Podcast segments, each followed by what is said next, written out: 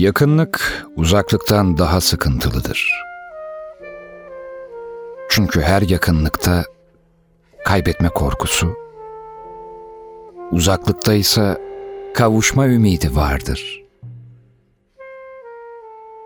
Bazen sevdiğin insanları korumanın en iyi yolu onlardan uzak durmaktır. Umut fikri bana işkence gibi geliyor. Limitsiz zamanlarda ümitsiz çareler gerekiyor. Limitsiz zamanlarda aramıza duvarlar örüyoruz. Herkes duvar örer. Duvar örmek herkesin yaptığı bir şey. En klişesinden.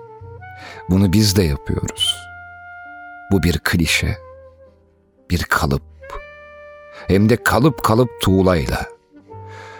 Ve biliyor musun? Bu duvarların içinde Darwin kazanır. Einstein değil. Ben bir çapa gibiyim. Herkesi yanımda dibe çekiyorum. Alçaktan uçup radara yakalanmamaya çalışıyorum. Cezamı çekip gideceğim. Yaptığımdan pişman değilim. Ama sonuçlarından pişmanım. Zaten ben hamlelerden korkmam. Pasiflikten korkarım. Ben sorunun değil, çözümün bir parçasıyım.'' Farklı bir şeyler mi görmek istiyorsun? Heyecan mı arıyorsun? Dünyada görmek istediğin farkı sen yarat.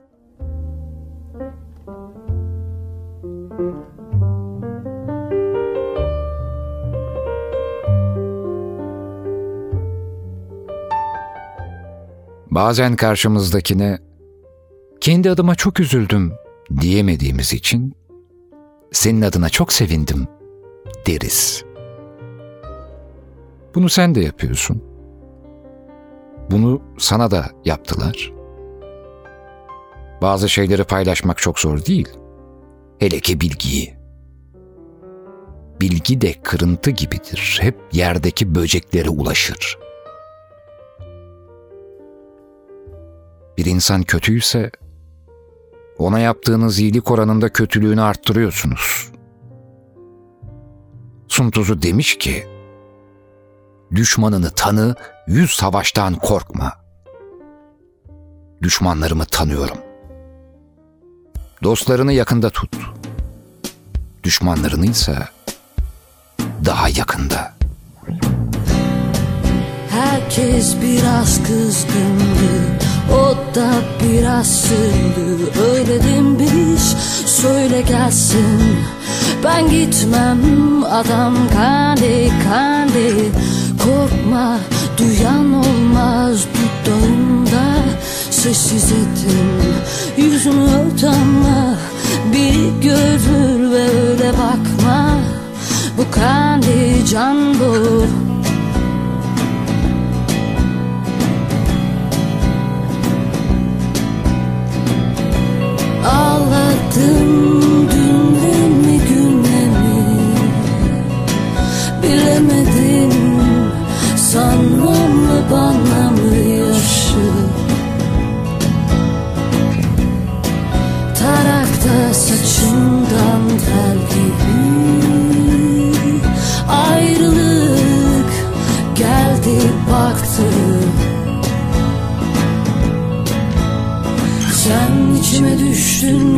kalsan yani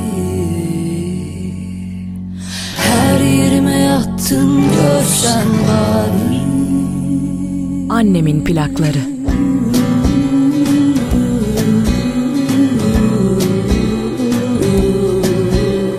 Hırsızsın ve kesiksin Bu halinle sevemezsin.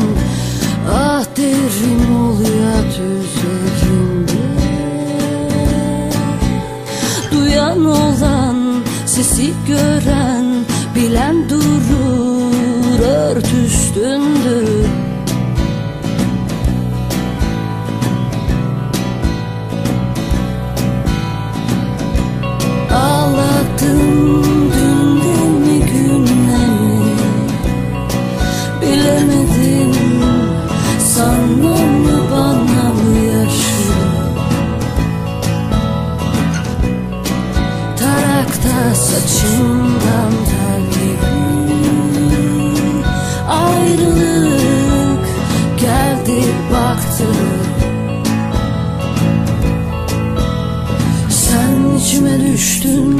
kalsan yani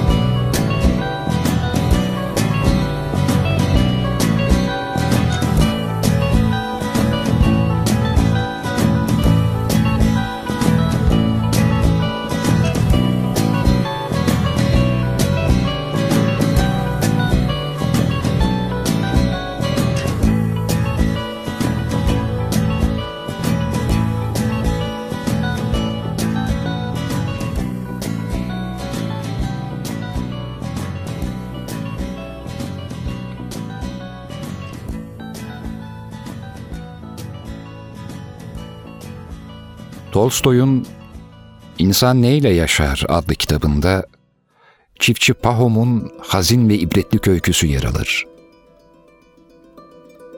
Sıradan kendi halinde bir çiftçi olan Pahom, daha zengin bir hayatın hayalini kurmaktadır. Uzak bir yerlerde cömert bir reisin karşılıksız toprak verdiğini duyunca daha çok toprak elde etmek için reise gidip talebini iletir. Gerçekten de reis herkese istediği kadar toprak veren cömert biridir. Pahom'a sabah güneşin doğuşundan batışına kadar kat ettiğin bütün yerler senin.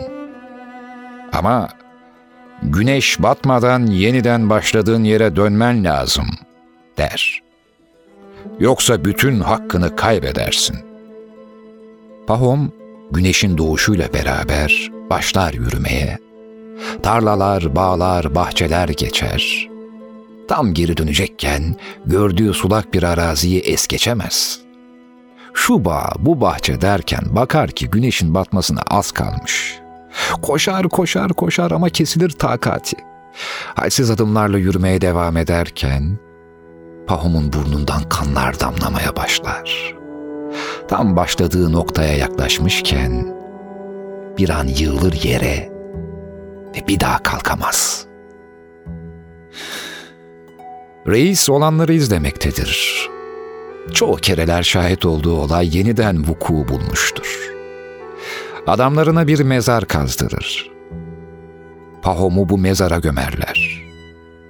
Reis Pahom'un mezarının başında durur ve şöyle der. Bir insana işte bu kadar toprak yeter.'' Mütemadiyen biriktirmek istiyoruz. Yiyemeyeceğimiz kadar erzak, giyemeyeceğimiz kadar kıyafet, kullanamayacağımız kadar eşya, oturamayacağımız kadar ev. Gözlerimiz midelerimizden, arzularımız ihtiyaçlarımızdan daha büyük. İnsan yaşlandıkça besler, gençleştirir arzularını biriktirdikçe hayata olan bağlarını arttırır. Öyle bağlanır ki hayata bir gün bu diyardan göçüp gideceği fikri zamanla yitip gider aklında. Tüketmeye de çok meraklıdır insan. Biriktirdiği paranın, eşyanın, malın, mülkün yanında zaman tüketir, söz tüketir. Benlik biriktirirken benliğini tüketir. Gören bir gözü, tutan bir eli, yürüyen bir ayağı satın alamayacak ve kaybedince tekrar sahip olamayacak kadar fakiriz aslında hepimiz. Haksızlık bu kara tali bitmiyor çilem Geçmiyor ki karanlığım Güneşi görsem Tutabilsem gözyaşlarımı karşına gelsem Yedirebilsem kendime ben sana diz çöksem.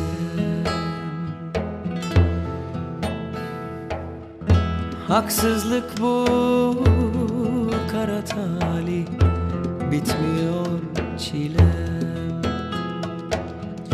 Geçmiyor ki karanlığın Güneşi görsem.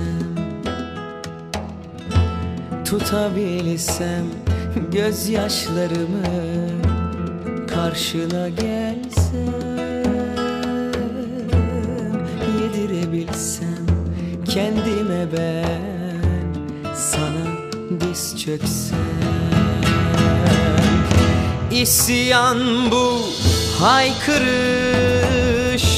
Boşuna seni bana getirmiyor ki yaz.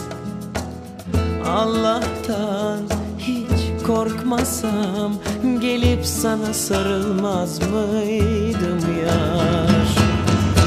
İsyan bu haykırış Boşuna gözyaşlarım yetmez ki toprağına Ağıtlarla, türkülerle Anlatırım sevgimi yar sana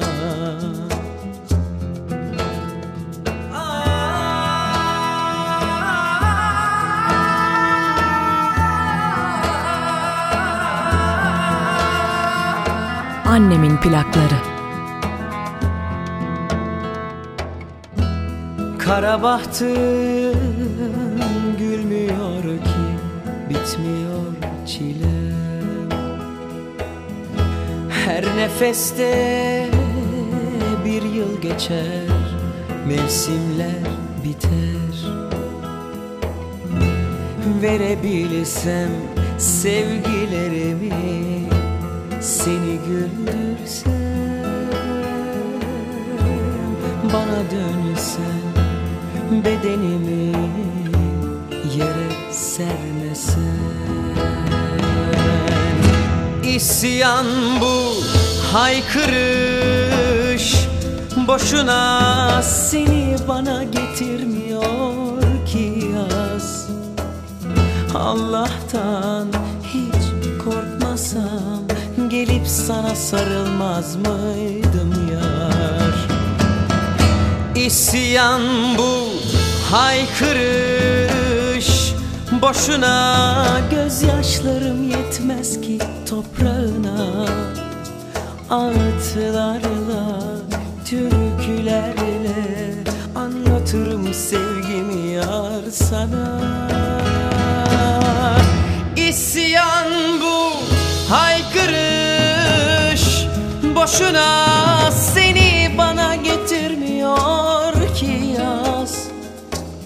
Allah'tan hiç korkmasam Gelip sana sarılmaz mıydım yar? İsyan bu haykırış. Boşuna gözyaşlarım yetmez ki toprağına. Ağıtlarla, türkülerle Anlatırım sevgimi yar sana Haksızlık bu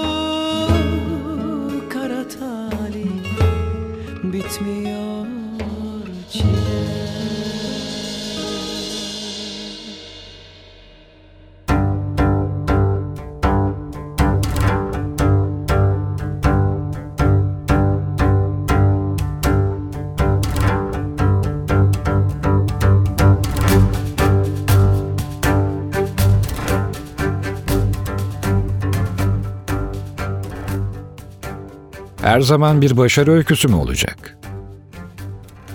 Bazen de başaramamanın öyküsü vardır. Öğrencilerin okulu sevmemesine alışkınız değil mi? Peki ya öğretmenler de sevmeseydi okulu? Peki bu öğretmenlerden birisi pek de mutlu olmamasına karşın okuldaki çarpık düzen ve mutsuzluğa kendine rağmen bir çözüm arasaydı? Doğru olmadığını bildiğiniz halde yalanlara kasten inanmak. Günlük hayatımızdan örnekler. Benim mutlu olmak için güzel olmam lazım. Güzel olmak için estetik yaptırmam lazım. Zayıf olmam, ünlü olmam, şık olmam lazım. Mutlu olmak için ne çok şey yapmam lazım. Oysa sadece tek bir şey olmak istiyordum. Mutlu. İnsanlar bir pazarlama kurbanı. Her gün 24 saat. Hayatımız boyunca bazı güçler ölene dek bizi aptallaştırmak için sürekli çalışacak. Bu yüzden kendimizi savunmak ve bu saçmalığı beynimize sokma girişimleriyle mücadele etmek için hayal gücümüzü canlandıracak, vicdanımızı ve inanç sistemimizi geliştirecek tarzda yaşamayı öğrenmeliyiz. Sahiden, insanların sana söylediklerini umursamıyor musun? diye sordu. Galiba buna alıştım, dedim. Keşke ben de böyle güçlü olabilseydim, dedi. Bunun için güçlü olmaya gerek yok. Sadece çoğu insanın öz farkındalıktan yoksun olduğunu anlamalısın, diye yanıt verdim.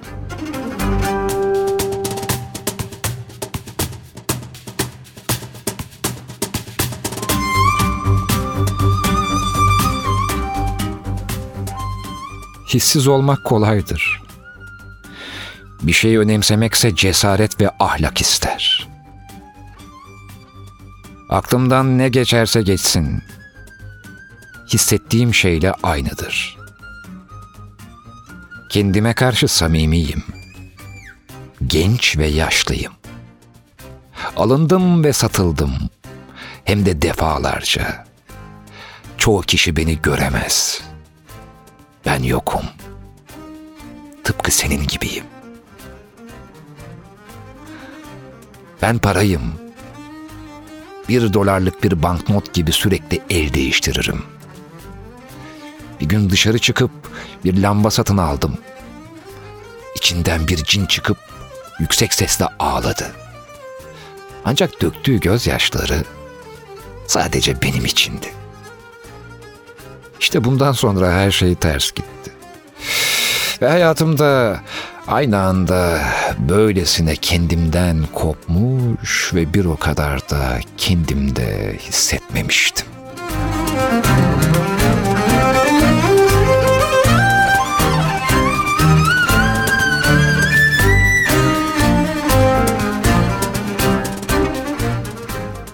Hiçbirimiz bir dakika önce olduğumuz kişi değiliz.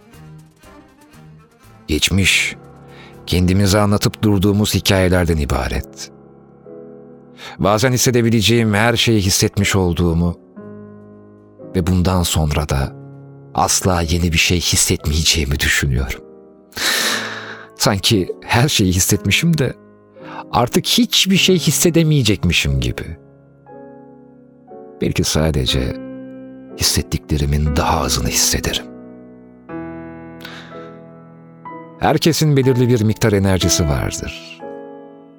Yapmak zorunda olduğun şeyle, sevdiğin şeyleri yapmayı ayırmak, hangisinin öncelikli olduğunu bulman çok önemli. Dünyayı senin gözlerinden görebildiğim için çok şanslıydım.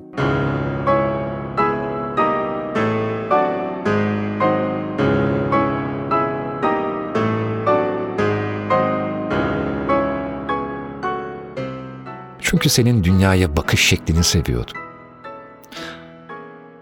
Dünyayı senin gözlerinden görebildiğim için çok şanslıydım.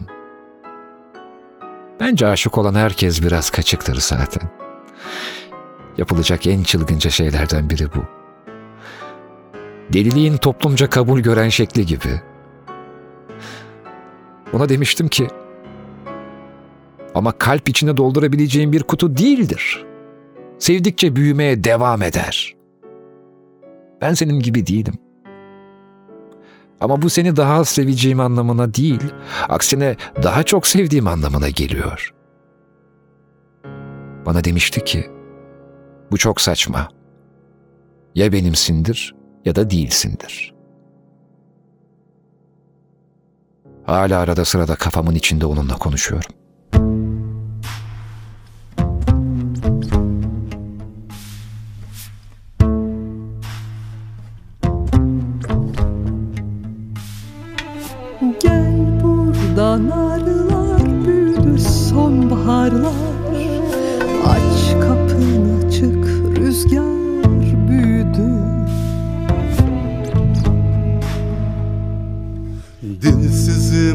Baylar büyüdü türküye sığmaz. Al sazını gel efkar büyüdü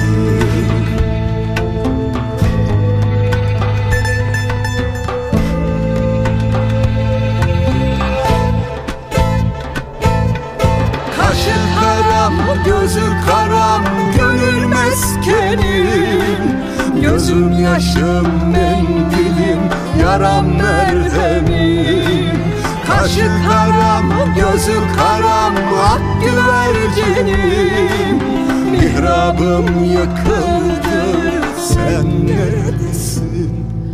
Biz bu derde çok yandık bir daha yansak Of bir daha yansak Bu gece anama gitsem otursak susak Of otursak sussak Annemin plakları.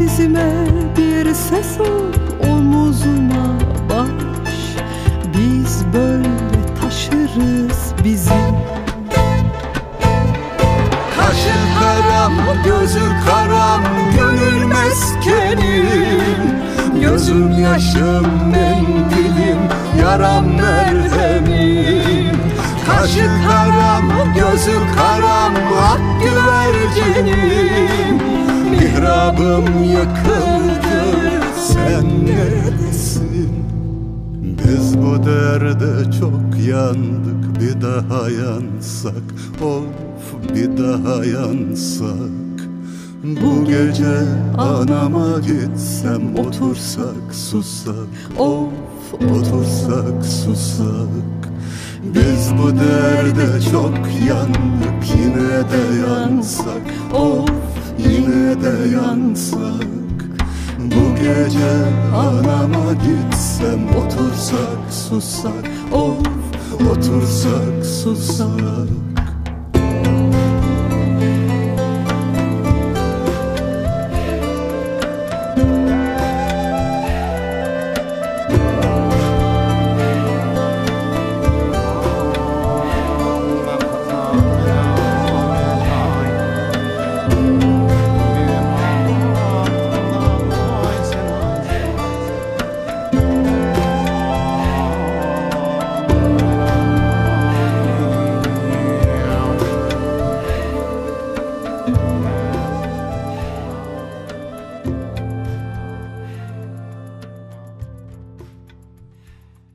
İnsan sürekli bir eli nabzında yaşayamaz ki. Yine de insan ara sıra etrafına bakmadan edemiyor. Kaçıp kurtulmadan önce ev başımıza yıkılacak. Gökyüzü tepeme inecek sanki.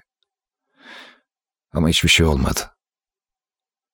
Gökyüzü böylesi zırvalar için yere inmez.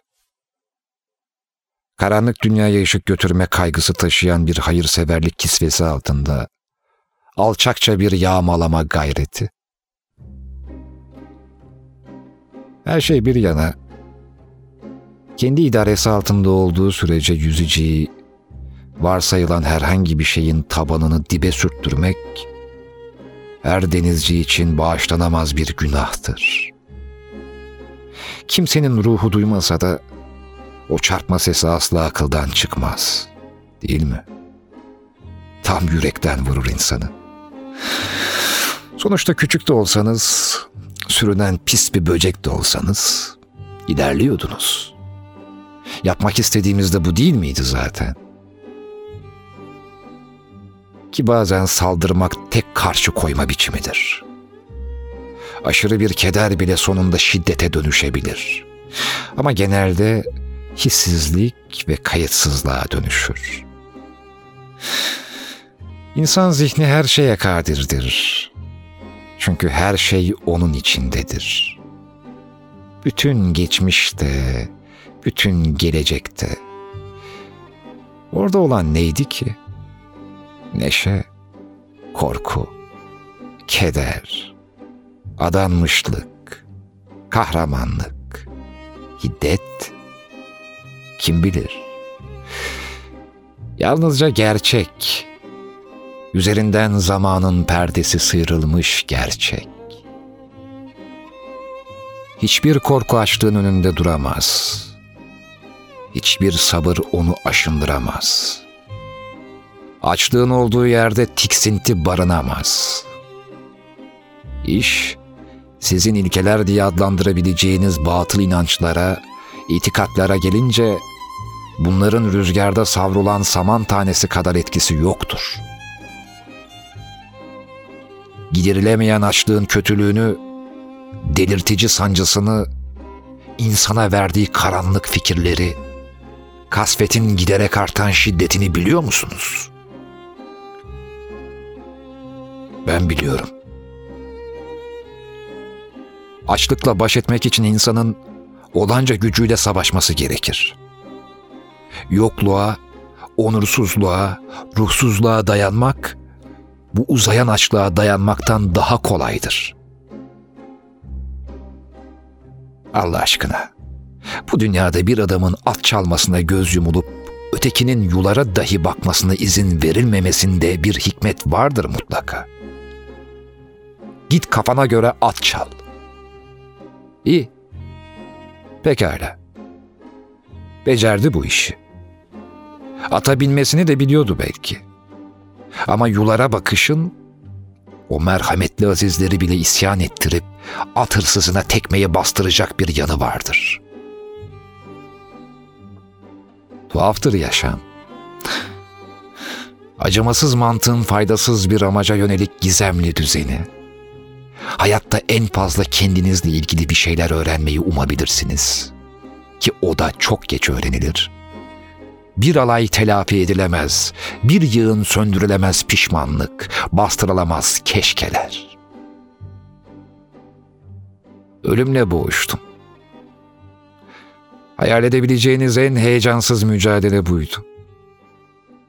Elle tutulmaz bir grilikte geçer. Ayağınızın altında hiçbir şey yoktur. Yanınızda yörenizde hiçbir şey yoktur.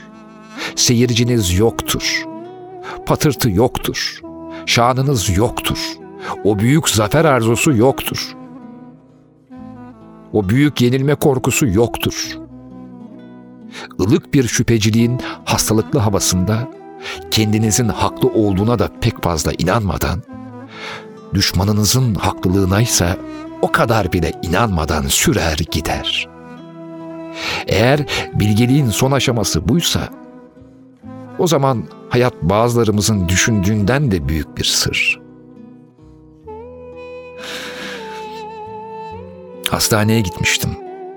Psikolog mu, psikiyatr mı ne bilmiyorum. Çok da anlamam zaten. Öyle bir doktor arıyorum. İşe girmek için böyle bir belge falan istemişlerdi işte. Hariciye, dahiliye, genel cerrah. O da değil. Karşıdan beyaz önlüklü, mütebessim biri geliyor. Belki odur. Yanına yaklaşıp sordum. Ruh doktoru musunuz? dedim. O mütebessim beyaz önlüklü ağzını açmaya bile tenezzül etmedi. Kaşlarını kaldırdı sadece böyle. Benle muhatap olma der gibi. Hiç alınmadan ona dedim ki, demek ruh doktoru değilsiniz. Ama her doktor biraz öyle olmalıdır. Güçlü müsün? Güçlü müsün? Güçlü bir kadın ha? Ya da güçlü bir adam? Bu da övünülecek bir şey değil. Zira senin gücün diğerlerinin zayıflığından kaynaklanan bir tesadüftür sadece. Bir kaza. Güçlü müsün? Gerçek şu ki benim kararsız adımımı geri çekmeme izin verilirken son ve uzun adımı o atmış. Kendini boşluğa bırakmıştı. Ve belki de bütün fark bundan ibarettir. Belki de tüm bilgelik, tüm gerçek ve tüm içtenlik, görünmezin eşiğini açtığımız o ufacık anın içinde sıkıştırılmıştır. Belki de, belki de o menekşe çöpü boylamamış, her gün sulanmıştır. Ya da çöptedir. Daha kötüsü, olduğu yerde duruyordur. Ama sulanmıyordur. Çürümeye terk edilmiştir. Terk edilmiştir.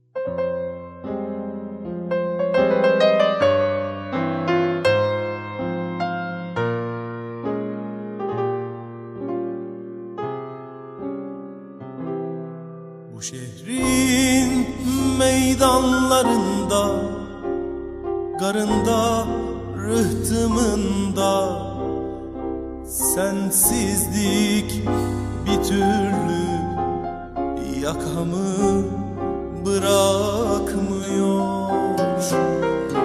Bütün duraklarda kahvelerde büyük küçük yalanların dönüp dönüp vuruyor. Ansızın beni yerden yere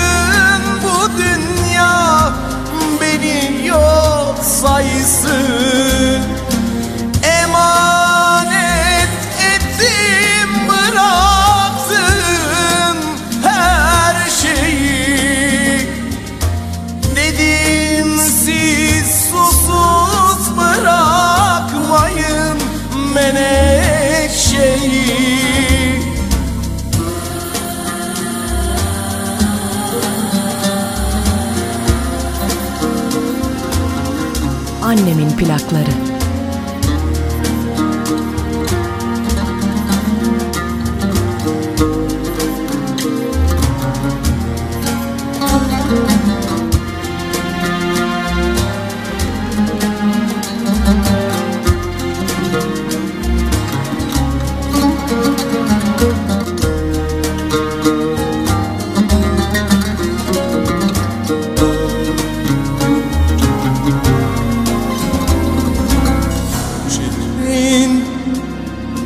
meydanlarında Karında rıhtımında. Sensizlik bir türlü yakamı bırakmıyor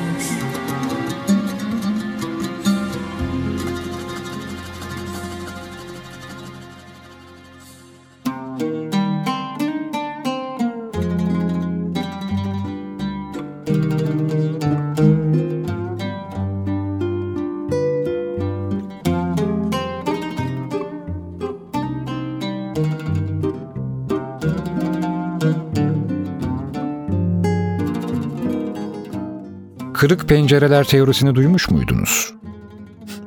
İlk kez 1982'de Amerika'da ortaya atılmış ve 1995'te makale şeklinde kaleme alınmış bir teori bu. Özetlemeye çalışayım.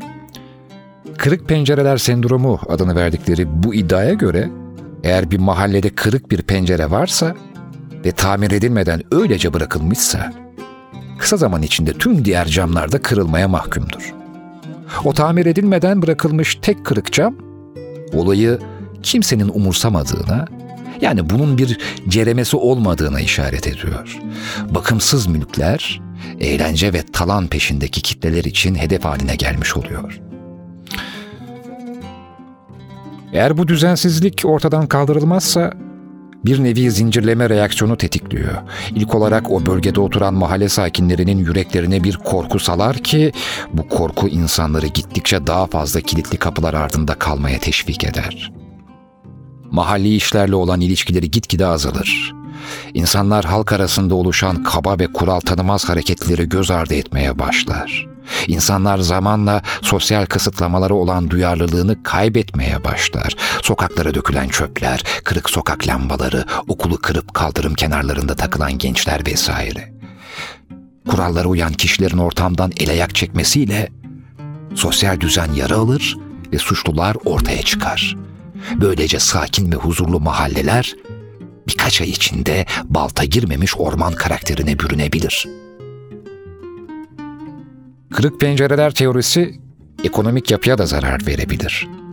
İnsanların tehlikeli bulduğu yörelerden alışveriş yapmaması, adı çıkmış bölgelerde yatırımcıların yeni işler kurmaya hevesli olmamaları gibi örnekler vermişler. Diyelim ki sokaktasınız. Cebinizden bir sakız çıkarıp ağzınıza attınız. Kağıdı elinizde kaldı ve çevrede çöp kutusu yok. O kağıdı yere atma ihtimaliniz Sokak kirliyse ne kadardır? Sokak çok temiz ve düzenliyse ne kadardır? Yani teori, masum ve küçük görünebilecek ilk ihlallerin büyük sonuçları olabilir. Dikkatli olun der. Şimdi ben sosyal bir mesaj mı vermiş oldum? Heh. Hayır. Sosyal bir durumu özetlemiş oldum. Bunu dinlerken e bu zaten böyledir dediğinizi duyar gibiyim. Dediniz değil mi? E ne var bunda zaten bu işler böyle diye dediniz değil mi? Değil mi? Heh. İşte ben de bunu anlatmaya çalışıyorum. Demin anlattığım teori, sendrom, artık adı her neyse, o kadar meşrulaşmıştır ki bunu sıradan bir durum olarak algılamaya başlıyor insanlar. Yani normalleşiyor. Sorun da burada zaten. Zarar vermek bile modaya dönüşen bir şey olabiliyor. İnsanlar çok çabuk akıma kapılırlar ve çok çabuk aidiyetsizlik hissederler. Bu toplumsal bir olay ama aslında bireysel olarak da bir örnek. Yani kırık pencereler teorisi birebirde de yaşanan bir şey. Kalp kırıklığı mesela.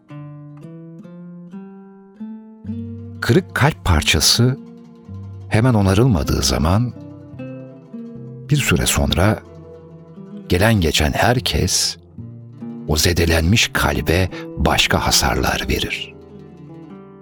Ve zaman içinde o kalp bir viraneye döner. Olaylar gelişir.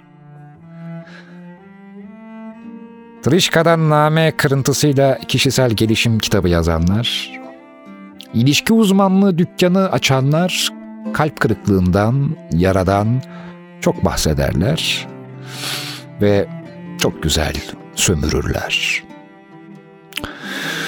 Ve sevgiyle kucaklarlar okurlarını ya da terapiye gelen hastalarını.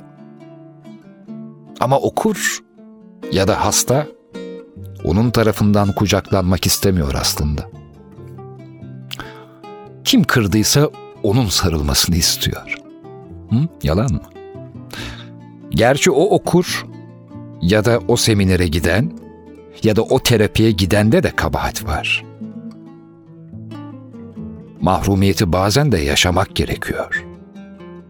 Çareyi bunlarda aramamak gerekiyor.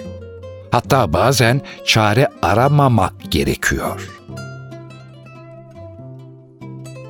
Bazen çare ararken geçen süre insanı daha da kasvetli yapıyor. Oysa çare ararken geçen sürede belki insan bir şeye yönelse, odaklansa bu ona daha iyi gelecek. Yani çare aramak her zamanda kendimize yardım etmeye çalışmak değil. Bir raddeden sonra da kendimizi sabote eden bir şeye dönüşebiliyor. Neyse, sonuçta kırık cam teorisi ya da diğer adıyla kırık pencere teorisine göre bir binanın bir camı kırıksa insanlar diğerlerini de kırmakta çekinmezler ve bunu suç olarak görmezler. Hayat da buna benzer. İnsanlara kırıklarımızı gösterdikçe kırmaktan çekinmezler.''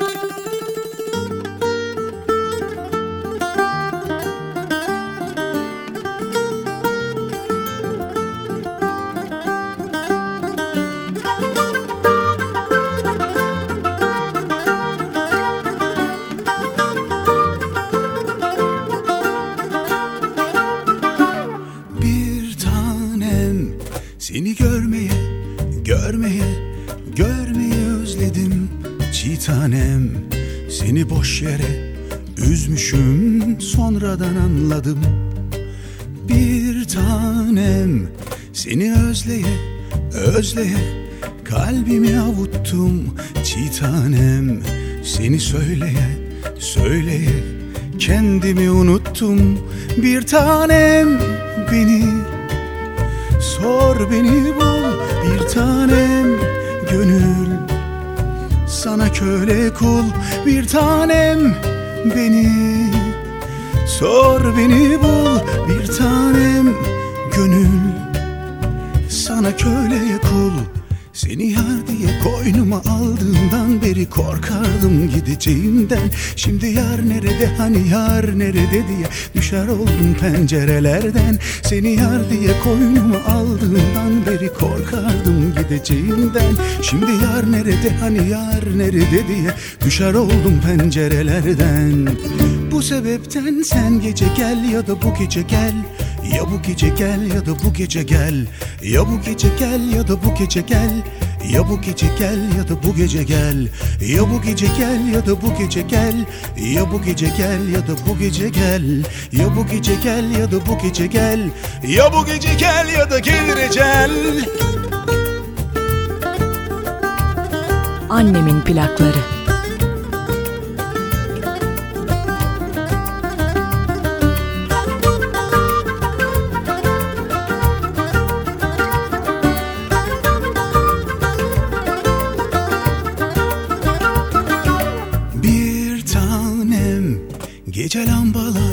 yandı mı? Aşk saklanmıyor. Çiğ tanem bir zamanlar ah çağlayan gönül Şimdi damlamıyor. Bir tanem Beni sevmeye, sevilmeye sen alıştırdın çiğ tanem Şimdi yerlere göklere sığmıyor aşkım. Bir tanem beni Sor beni bul bir tanem gönül. Sana köle kul bir tanem beni. Sor beni bul bir tanem gönül.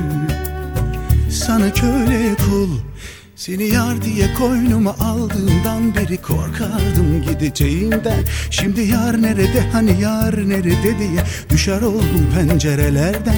Seni yar diye koynuma aldığımdan beri korkardım gideceğimden Şarkılar nerede hani çok severek hani söylerdik incelerinden Bu sebepten sen gece gel ya da bu gece gel Ya bu gece gel ya da bu gece gel Ya bu gece gel ya da bu gece gel ya bu gece gel ya da gelir ecel Ya bu gece gel ya da bu gece gel Ya bu gece gel ya da bu gece gel Ya bu gece gel ya da bu gece gel Ya bu gece gel ya da gelir ecel Ya bu gece gel ya da bu gece gel Ya bu gece gel ya da bu gece gel Ya bu gece gel ya da bu gece gel Ya bu gece gel ya da bu gece gel. Ya bu gece gel ya da bu gece gel. Ya bu gece gel ya da bu gece gel. Ya bu gece gel ya da bu gece gel. Ya bu gece gel ya da gelir ecel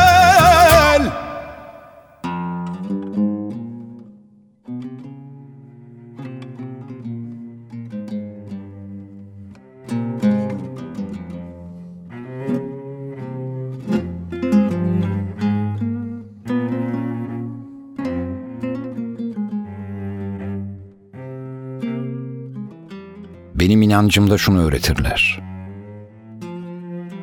Yaşayan her şey, her yaprak, her kuş, içinde hayatın gizli sözcüğünün barındırdığı için can taşır.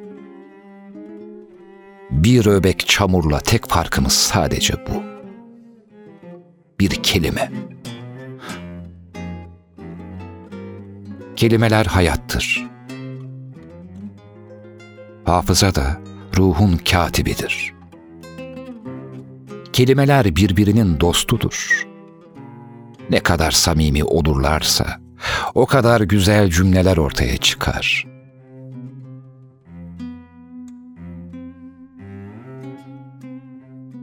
Kısacık bir hikaye anlatayım mı? Ama bu sefer biraz farklı. Korku hikayesi demek istemiyorum ama aslında anlatışa göre değişir. Daha doğrusu yaşayana göre değişir. Neyse, anlatıyorum. Korkmak yok ama tamam mı? Bir zamanlar bir çocuk hayaleti varmış. Her şeyin gölgesinde yaşamayı severmiş. Böylece kimseyi korkutmazmış. Onun görevi hala hayatta olan kardeşini beklemekmiş.'' Küçük kız karanlıktan korkmazmış. Çünkü orada kardeşinin yaşadığını bilirmiş. Geceleri odası karanlığa gömülünce kardeşine bütün gün olanları anlatırmış. Havayı içine çekmenin ne güzel olduğunu veya karı dilinde hissetmeyi. Bütün bunlar onun hala hayatta olduğunu hatırlatırmış.'' Birlikte ormanda oturup güneşin doğuşunu izlerlermiş. Kardeşi tekrar gölgelerin arasına dönünce ona el sallayıp veda etmiş. Küçük bir gerçek. Bütün çabalara rağmen kimse sonsuza dek yaşamaz. Hayallerinizi yıkmak istemezdim.'' Epeyce fazla şey gördüm dünyanın en kötü felaketinde hazır bulundum. Ve dünyanın en büyük canileri için çalıştım ve en büyük mucizeleri gördüm. Ama yine de dediğim gibi kimse sonsuza dek yaşamaz. Hayat senden bir şeyler çalınca sen de ondan bir şeyler çalarsın. Tam olarak bildiğim tek gerçekse şuydu. İnsanlar yakamı bırakmıyordu. Akordeon kalpli bir adam ve gök gürültüleri ardında gizlenen bir kadın yeni düşüncelerini bekliyordu. Tek öğrendiğim şey hayatın bir vaatte bulunmadığı. Bu kadar yanlış ne yaptım? İnsanları insanlıklarını hatırlattım. Yaşamanın ne demek olduğunu merak etmemi sağlayan birkaç ruhtan biri olduğunu söylemek isterim. Kelimeler hayattır. Hafıza da ruhun katibidir. Kelimeler birbirinin dostudur. Ne kadar samimi olurlarsa o kadar güzel cümleler ortaya çıkar. Beni her zaman kelimelerinin içinde bulabileceksin. Ben orada yaşıyor olacağım. Ama sonunda artık kelimeler yoktu. Sadece sessizlik. Yok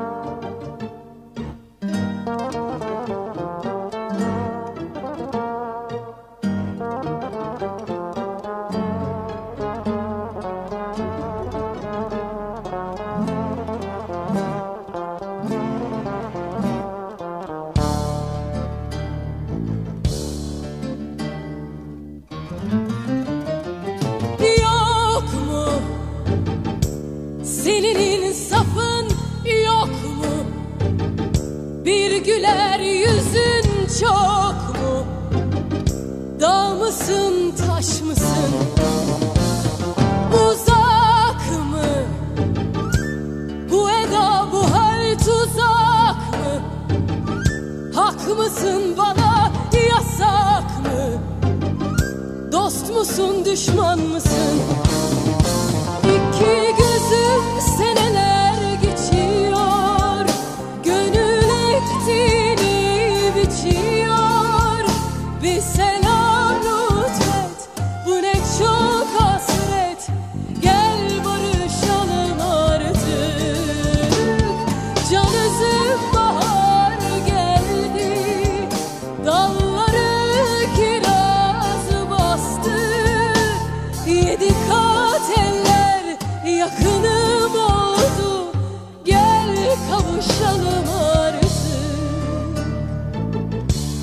Annemin plakları.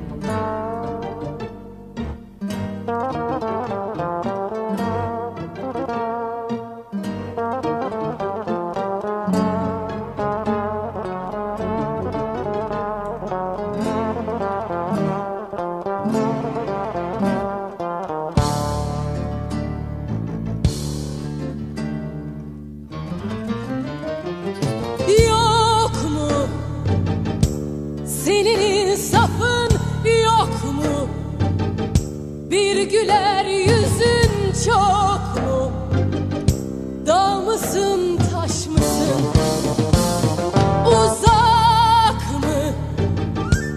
Bu eda bu hal tuzak mı? Hak mısın bana yasak mı? Dost musun düşman mısın?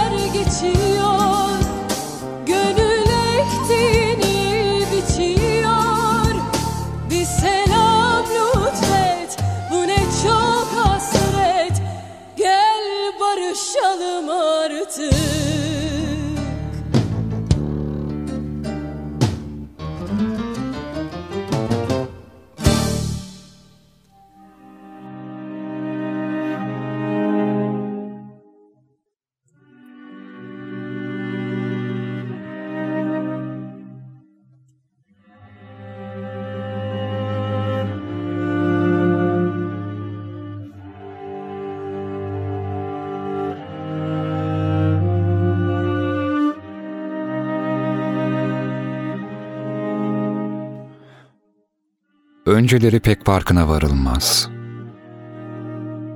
Günün birinde insanın canı artık hiçbir şey yapmak istemez. Hiçbir şeyle ilgilenmez, kurur gider. Ve bu isteksizlik geçici değildir. Hatta giderek artar. Günden güne, haftadan haftaya daha kötü olur. Kendinden hoşlanmaz. İçi bomboştur dünyayla bağdaşamaz. Sonraları bu hisler de kalmaz. Hiçbir şey hissetmez olur. Bütün dünyaya yabancılaşmıştır. Kimse onu ilgilendirmez olmuştur. Ne kızgınlık duyar, ne hayranlık. Ne sevinmesini bilir, ne üzülmesini. Gülmeyi de, ağlamayı da unutmuştur. Böyle bir insanın içi kas katı kesilir.'' Artık hiçbir şeyi, hiç kimseyi sevemez. Bu durumda artık hastanın iyileşmesine olanak yoktur. Dönüş kalmamıştır. Bomboş, kül rengi bir yüzle, nefretle çevresine bakar. Tıpkı duman adamlar gibi. Onlardan biri olup çıkmıştır. Hastalığın adına gelince buna öldüren can sıkıntısı denir. Peki ne demeli şimdi bu canı sıkılanlara? Hı? Sana bir akıl vereyim mi? Kendini fazla ciddiye alma. An diye bir şey kalmıyor aslında ya geçmiş oluyor ya gelecek. Bir yığın hayal ve birkaç düşünce. Bazen ta içinde duyduğunu söylediğin müziği bulacaksın. Ama artık sen de o müziğin içindeki bir ses olacaksın. Korku büyük.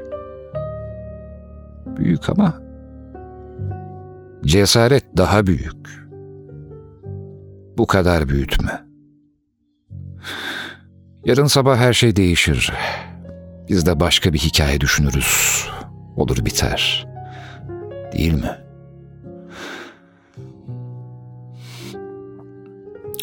Pebbo sokağı süpürürken yavaş ama belli bir tempoyla çalışırdı. Her adımda bir nefes alır, her nefeste bir süpürge sallardı. Bir adım bir nefes, bir süpürge. Bir adım, bir nefes, bir süpürge. Böyle sürüp giderdi. Arada bir durur, önüne bakarak düşünürdü. Sonra tekrar bir adım, bir nefes, bir süpürge. Bak Momo derdi. Ne oluyor biliyor musun? Bazen önüne upuzun bir cadde çıkıyor. Öyle uzun ki insan bunun sonu gelmez sanıyor. O zaman acele etmeye başlıyorsun. Gittikçe daha çok acele ediyor insan. Her önüne baktığında yolun hiç de kısalmamış olduğunu fark ediyorsun. Daha hızlı ve daha gayretli çalışıyorsun. Sonunda nefesin kesilip güçsüz kalıyorsun. Ve cadde hala upuzun bir şekilde seni bekliyor. İnsan caddenin tamamına bakıp hemen bir karara varmamalı. Her zaman adım adım ilerlemeli. Sürekli olarak bir adım sonrasını düşünmeli. Bir adım. Sonra derin bir nefes. Sonra bir süpürge.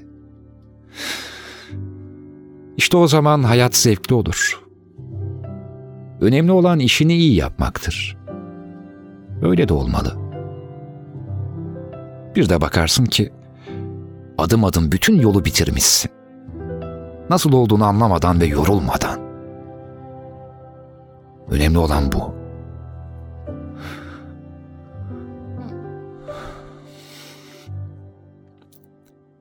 Dünyadaki bütün terslikler kasıtlı ya da kasıtsız aceleye getirilerek söylenmiş bir takım yalan yanlış sözlerden kaynaklanıyordu. Momo'nun hiç kimsenin yapamayacağı şekilde başardığı şey şuydu. Dinlemek. Belki şimdi pek çok kimse bu da bir şey mi? Herkes dinlemesini bilir diyecektir. Oysa hiç de öyle değil. Hiç öyle değil, hiç. Çok az kimse gerçekten iyi bir dinleyicidir. Momo, karşısındakileri aptal insanların bile aklına parlak düşünceler getirtecek şekilde dinlerdi. Bunun için karşı tarafı düşünmeyip, iten bazı şeyler söylemez ya da zekice sorular sormaz. Aksine yalnızca sessizce oturur ve anlatılanları pür dikkat dinlerdi.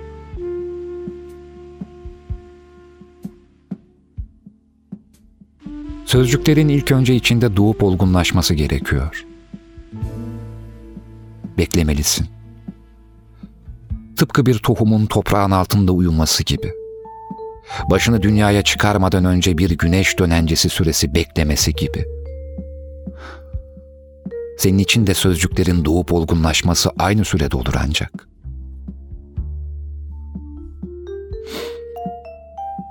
Sana şunu da söyleyeyim. Hayatta en tehlikeli şey gerçekleşmiş hayallerdir. Hele benimki gibi olursa. Sana bu adı kim taktı? diye sordu. Ben kendim dedi Momo. Sen kendin mi taktın? Evet. Ne zaman doğdun? Momo biraz düşündü ve sonra dedi ki, Hatırladığım kadarıyla ben hep vardım.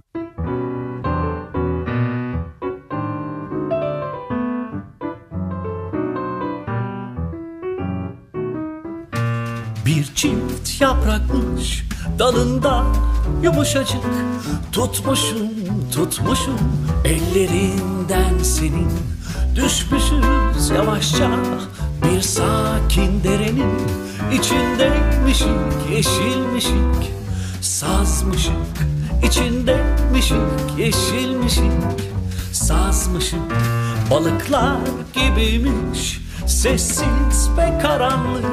Yüzermiş saçların Yüzermiş nefesin. Susarmışız öyle Bir sakin derenin. İçindeymişik Yeşilmişik Sazmışık.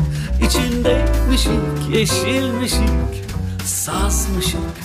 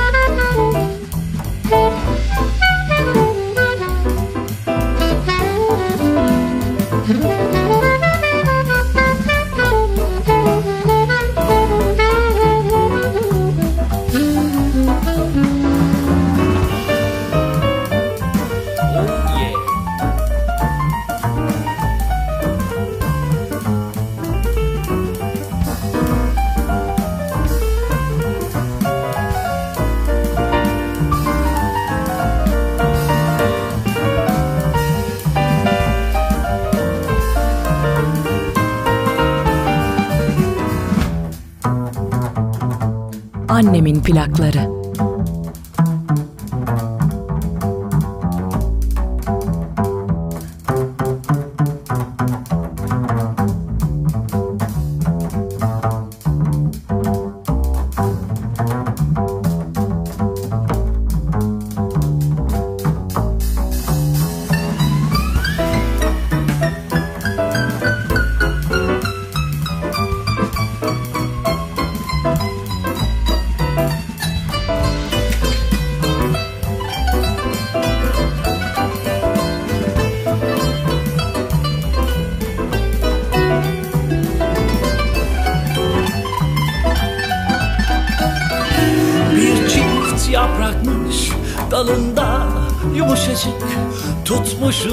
Tutmuşum ellerinden senin. Düşmüşüz yavaşça bir sakin derenin içindeymişik yeşilmişik. Sazmışık içindeymişik yeşilmişik. Sazmışık balıklar gibiymiş Sessiz ve karanlık. Yüzermiş saçların Yüzermiş nefesin Susarmışız öyle. Bir sakin derenin içindeymişik yeşilmişik. Sazmışık içindeymişik yeşilmişik. Sazmışık içindeymişik yeşilmişik. Sazmışık içindeymişik yeşilmişik. Sazmışık. Renk körü olan insanlar bunun farkına renk körü olmayan insanlar yüzünden ya da sayesinde varırlar. Renk körleri kırmızı ve yeşilin farkını asla bilemez. Örneğin onlara çimenlerin yeşil olduğu söylenildiği için çimenlere yeşil derler. Çimenleri gösterip bu kırmızı denilseydi onları öyle kabul ederlerdi. Çocuklar da ebeveynlerinin, öğretmenlerinin kontrolünde bu şekilde eğitilmelerinin sonucu olarak değerlendirme yapıyor. Kimi zaman insan için gidecek bir yer yoktur. Ya da gidilse de kalınacak herhangi bir penah. Kişi kendini ait hissetmeyebilir çoğu zaman en çok ait olduğunu sandığı yerde. Bulunduğu yerde en ufak bir iz dahi bırakmayabilir. Bütün köklerini orada salmışken. Ve kişinin en büyük laneti kendini cennetteyken bile arafta, yolun sonuna gelmişken bile hep eşikte, vatanındayken gurbette, sevgilinin yanında bile hasret hissetmesidir aslında. Sahipken yokluk, tokken açlık, birken ikilik çekmesidir. Nerede değilsem orada iyi olacakmışım gibi hissediyorum.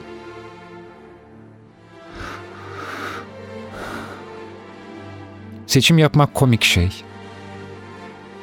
Birine farklı seçenekler, farklı durumlar verirseniz, kendi kendilerine farklı biri mi olurlar?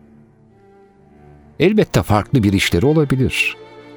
Farklı insanlardan ilham alabilirler. Ama özlerinde yine aynı insanlar mıdır? Bazıları daha karanlık yollara sapabilir. Diğer yolda ne olduğunu hiç bilmeden, potansiyelleri derine gömülmüştür ama hala oradadır. Bazıları ahlaksız seçimler yapar, ahlaklı olanlar yerine. Ama yine de aynı bilince sahiptirler. Soruysa şu, bu bilinci dinlemeyi seçecekler mi hiç? Ve bazen birilerinin hayatında belli seçimleri yapmak için doğru zaman değildir. Her ne kadar onları doğru yöne itmek isteseniz de kendilerinin bulması gerektiğini bilirsiniz. Bazı insanlar aşkı en garip durumlarda bulurlar ve bir şekilde bununla daha mutlu olurlar. Bazıları ise her ne kadar değiştirirseniz değiştirin, aynı seçimleri yapıp aynı insanlara ve aynı tutkulara kapılacaklar. Duygular zordur. Bu yüzden seni güçlü yaparlar. Göbekli Tepe'de insanlar ateşe eti koyarken kafalarında amaç aslında çok daha iyisini, çok daha lezzetlisini yapmak değil. Yukarı çıkan dumanla Tanrı'nın aşağı ineceğini düşünmesi ve beraber yemek yiyeceklerine inanmasıydı. Aslında çiğ etten e, keyif almadıkları için değil, bir inanç nedeniyle yemek pişirmeye karar veriyorlar. Her zaman anlamıyor olabiliriz ama Tanrı'nın bir planı var. Evet. Biliyorum da neden herkes iyi bir plan olduğunu sanıyor? Hı? Hem belki de Tanrı sana kızdığı için seni cennetten kovmadı. Tanrı'nın seni kovmasının sebebi en zor işlerde sana ihtiyaç duymasıydı.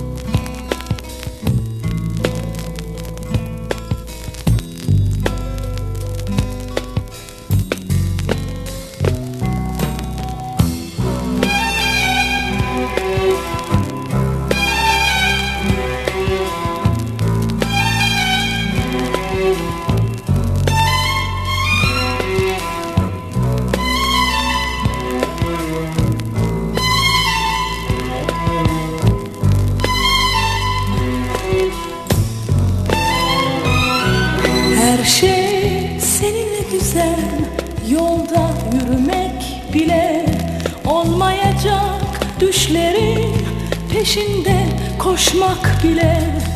Her şey seninle güzel Bu toprak, bu taş bile.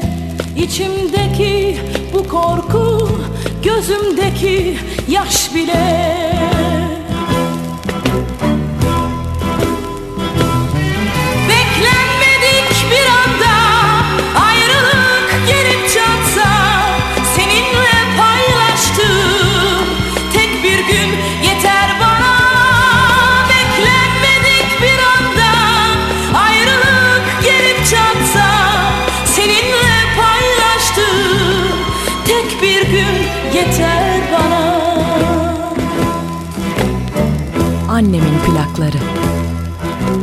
şey seninle güzel Duyduğum bu ses bile Yalnız içtiğim su değil Aldığım nefes bile. Her şey seninle güzel Bu yağmur, bu kar bile. Yüzümdeki gözyaşının izleri Onlar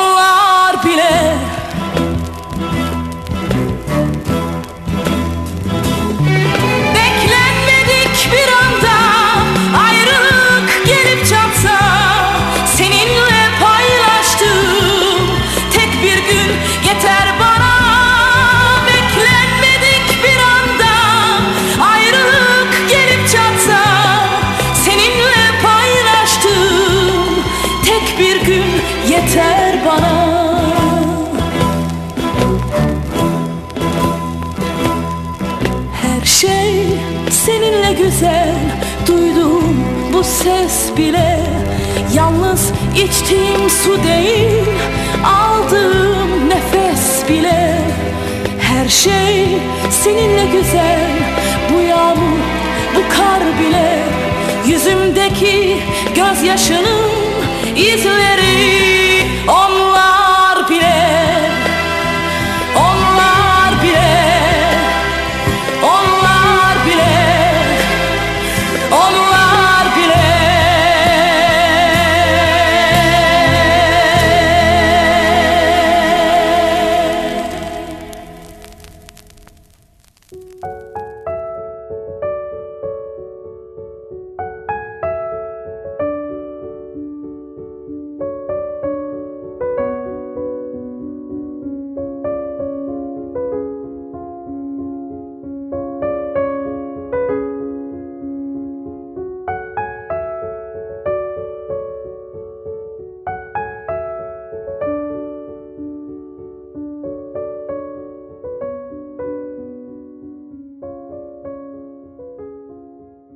Karamsarlaştık, durgunlaştık, bize yazgıcı dediler.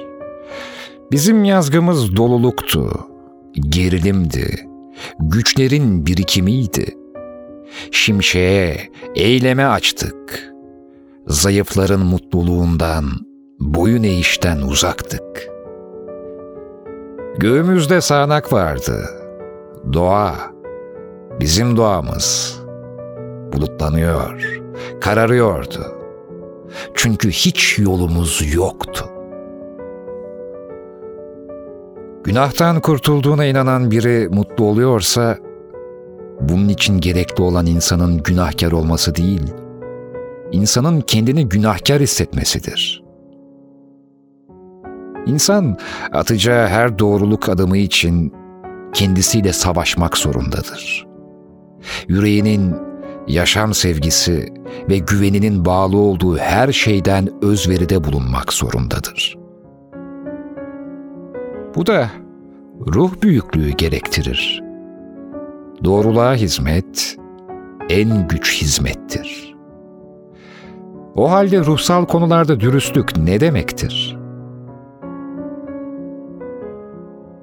Kendi yüreğine karşı sert olmak, güzel duyguları küçümsemek, her evet ve hayırdan bir vicdan oluşturmak.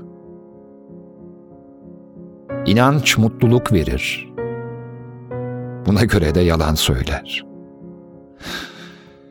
Gerçek ya da gerçek olmayan konusunda karar vermenin insanın elinde olmadığı sorular vardır. Bütün temel sorular, bütün temel değer sorunları insan aklının ötesindedir. Aklın sınırlarını kavramak, felsefenin gerçeği budur. İyilikseverler acıyı kolayca hisseder. Yumuşamış ruh ötesi insanlar öyledir. Barışa ve neşeye, ruhsal perhize, belli bir bedensel sertliğe uyum sağlamaya geri döndük. Diğerlerinin ise yırtıcı hayvanlar üzerinde efendi olmak isteyenlerin yöntemi onları zayıflatıp hasta ediyor. Ruhumu anlamak, uygarlığın sonunun ve yorgunluğumun inancıdır. Diğerleri onu keşfedememiştir bile. Ruhlar sayesinde idrak ağacının meyvelerini tatmayı öğrendik. İyi olan nedir? Güç duygusunu, güç arzusunu ve insanın içinde var olan gücü arttıran her şey. Kötü olan nedir? Güçsüzlükten doğan her şey. Mutluluk nedir? Gücün çoğaldığı ve bir direnişten üstün gelindiği hissi. Bizim hayatımız ve bizim mutluluğumuz kuzeyin buzun ve ölümün ötesindedir. Mutluluğu biz keşfettik. Yolu biz biliyoruz.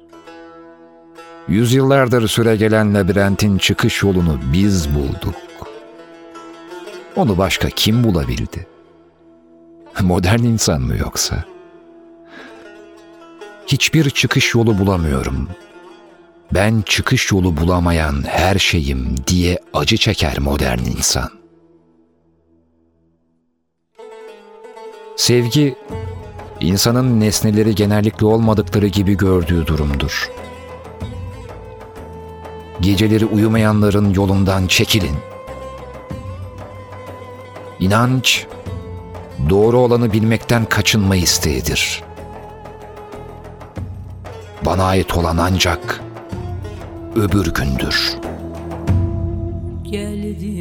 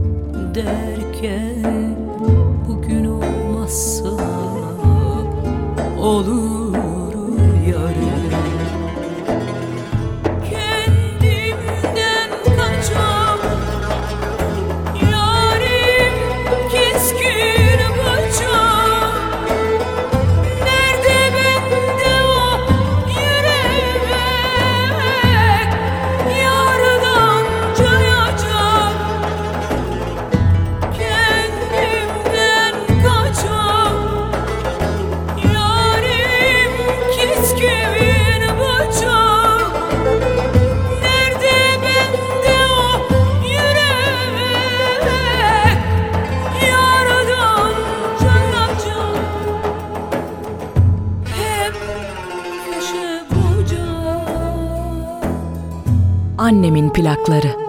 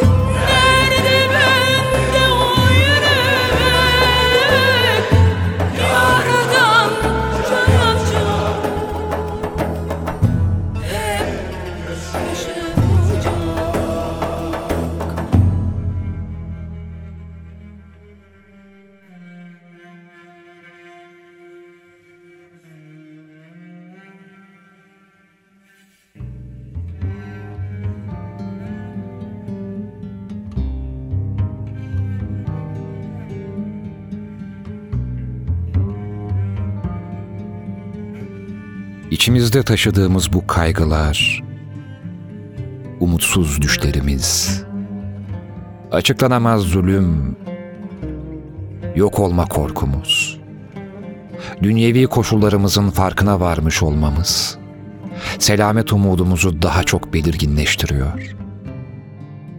İnancımız ve kuşkularımız karanlığa karşı sessiz bir çığlık ve sessizlik terk edilmişliğimizin en büyük kanıtı. Sağlıklı rol oynuyorsun, herkes de sana inanıyor. Bir tek ben senin ne kadar çürümüş olduğunu biliyorum. Başkalarına karşı senle, yalnızken ki sen arasındaki uçurum. Tanımak hayal kırıklığı. Ne demiş şair? Fazla yakınlığın getirdiği uzaklıktayız. Her dilin kendine özgü suskunluğu vardır diye fısıldıyor o adam.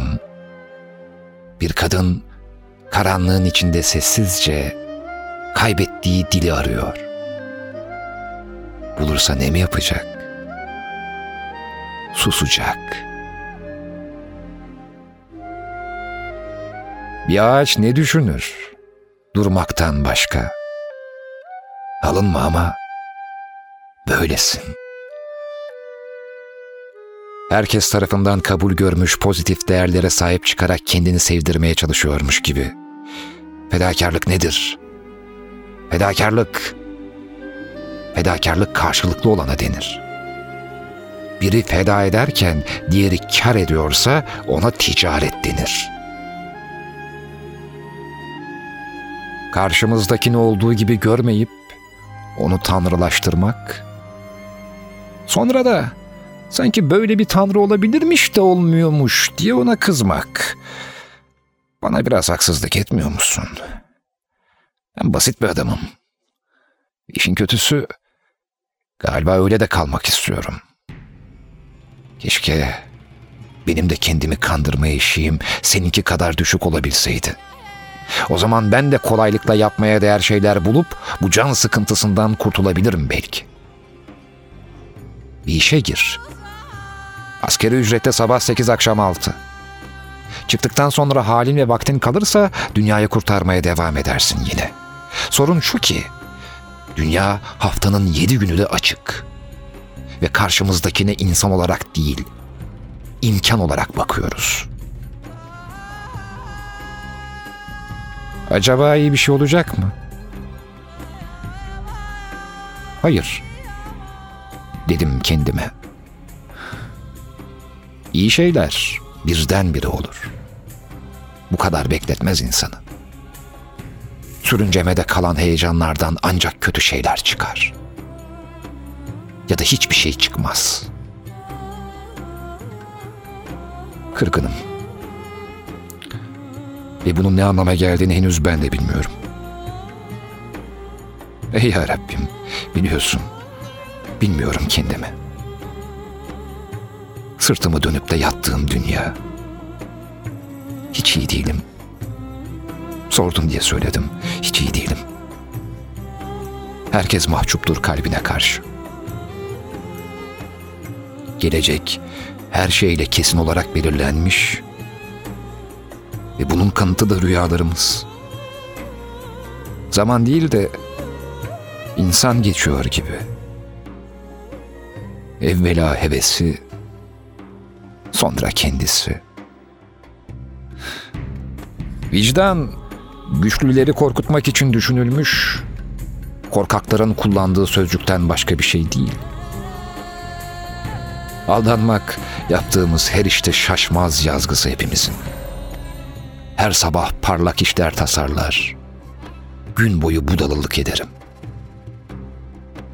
Bir plan yaparsan hayat o planını hep bozar. İşte insanlar bu yüzden plan yapmamalı. Plan olmadığı sürece hiçbir şey ters gitmez. Kafasında daha fazla fikir barındıran biri diğerlerinden daha eylemci sayılır. Hiçbir şey yapmasa bile.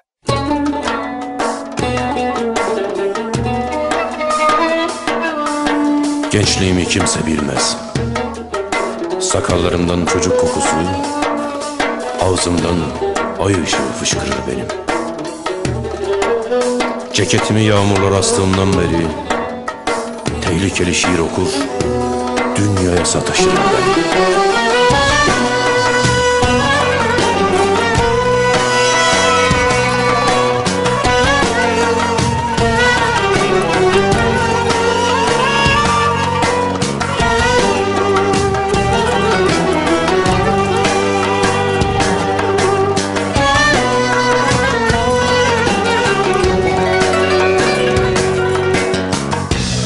Yüzüm baharlara, yüzüm yağmurlara Hüznüm dağlara küs.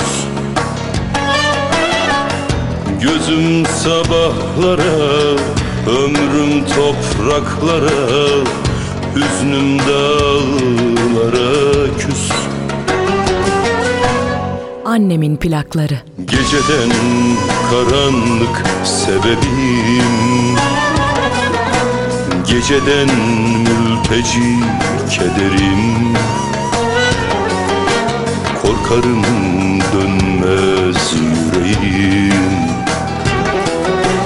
Korkarım güzelim korkarım. Geceden karanlık sebebim.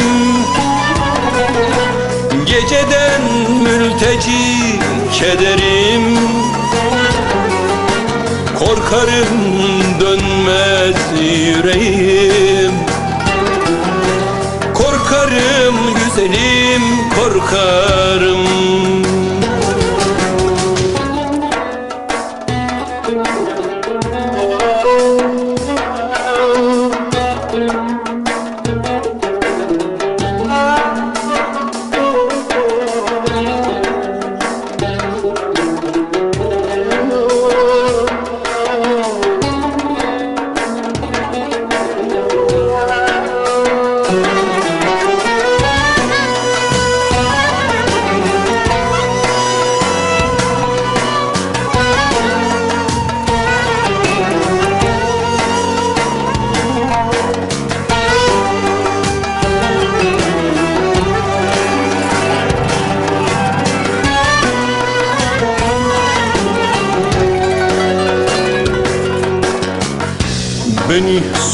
soracaklar, beni bulacaklar, beni yoracaklar yar. Beni tutacaklar, beni yakacaklar, bana kıyacaklar yar yar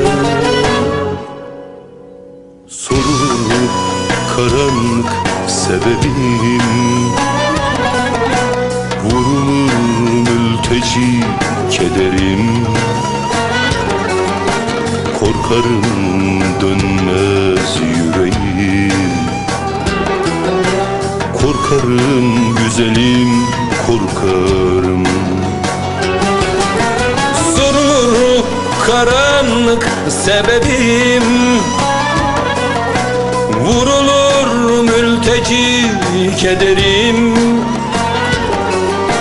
Korkarım dönmez yüreğim.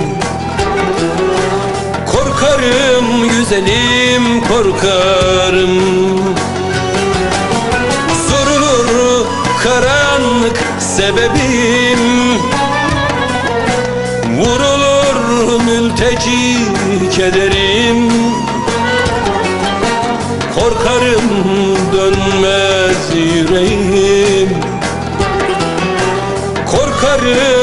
güzelim korkarım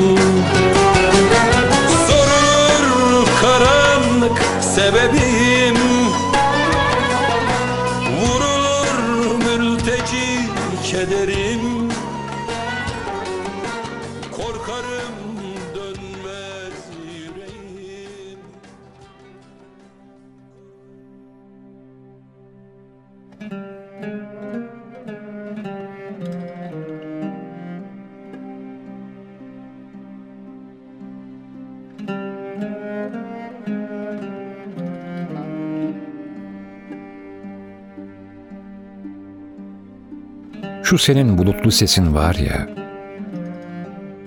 uçtan uça ters yüz ediyor geceyi. Yataklar var konuşmak için, öpüşmek için telefon kulübeleri.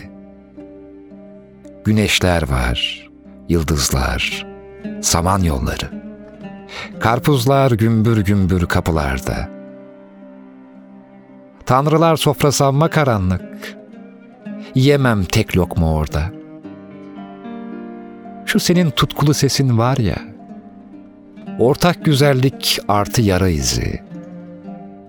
Tutar ellerinden kaldırırsın adı kötüye çıkmış tüm sözcükleri. Yeni törenler gerek bize.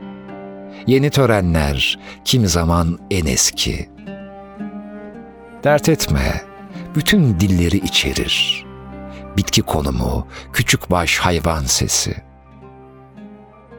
Şu senin dolayık sesin var ya, dondurmayı yiyen gürbüz bir kız gibi müstehcen, balkon demirine dayalı bir arka kadar şakacı. İlk doyumdaki gibi yeşil elma tadında. Kimlik denetimi yaptıktan sonra resimli roman okuyan bir er gibi giderici. Şu senin alçaktan sesin var ya, pencereler var burnumun kemiğinde sızı. Aşklar var unutulmamak için, boğulmak için ilk sevgili.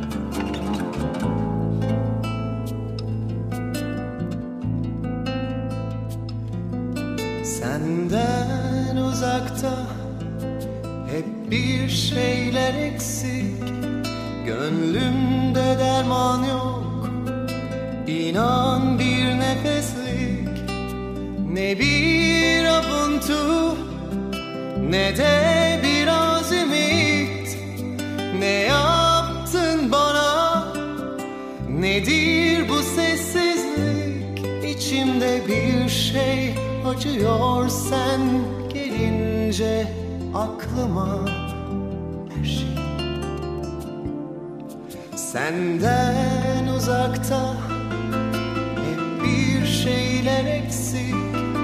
Gönlümde derman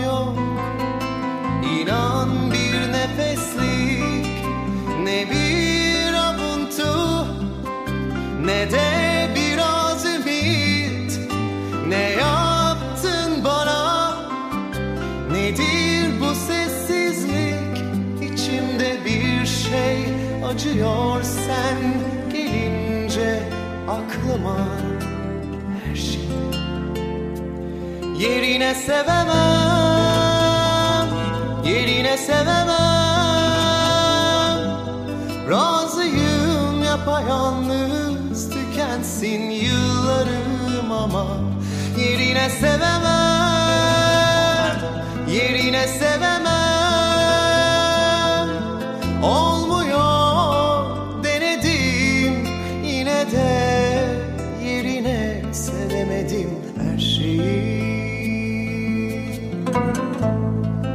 Annemin plakları.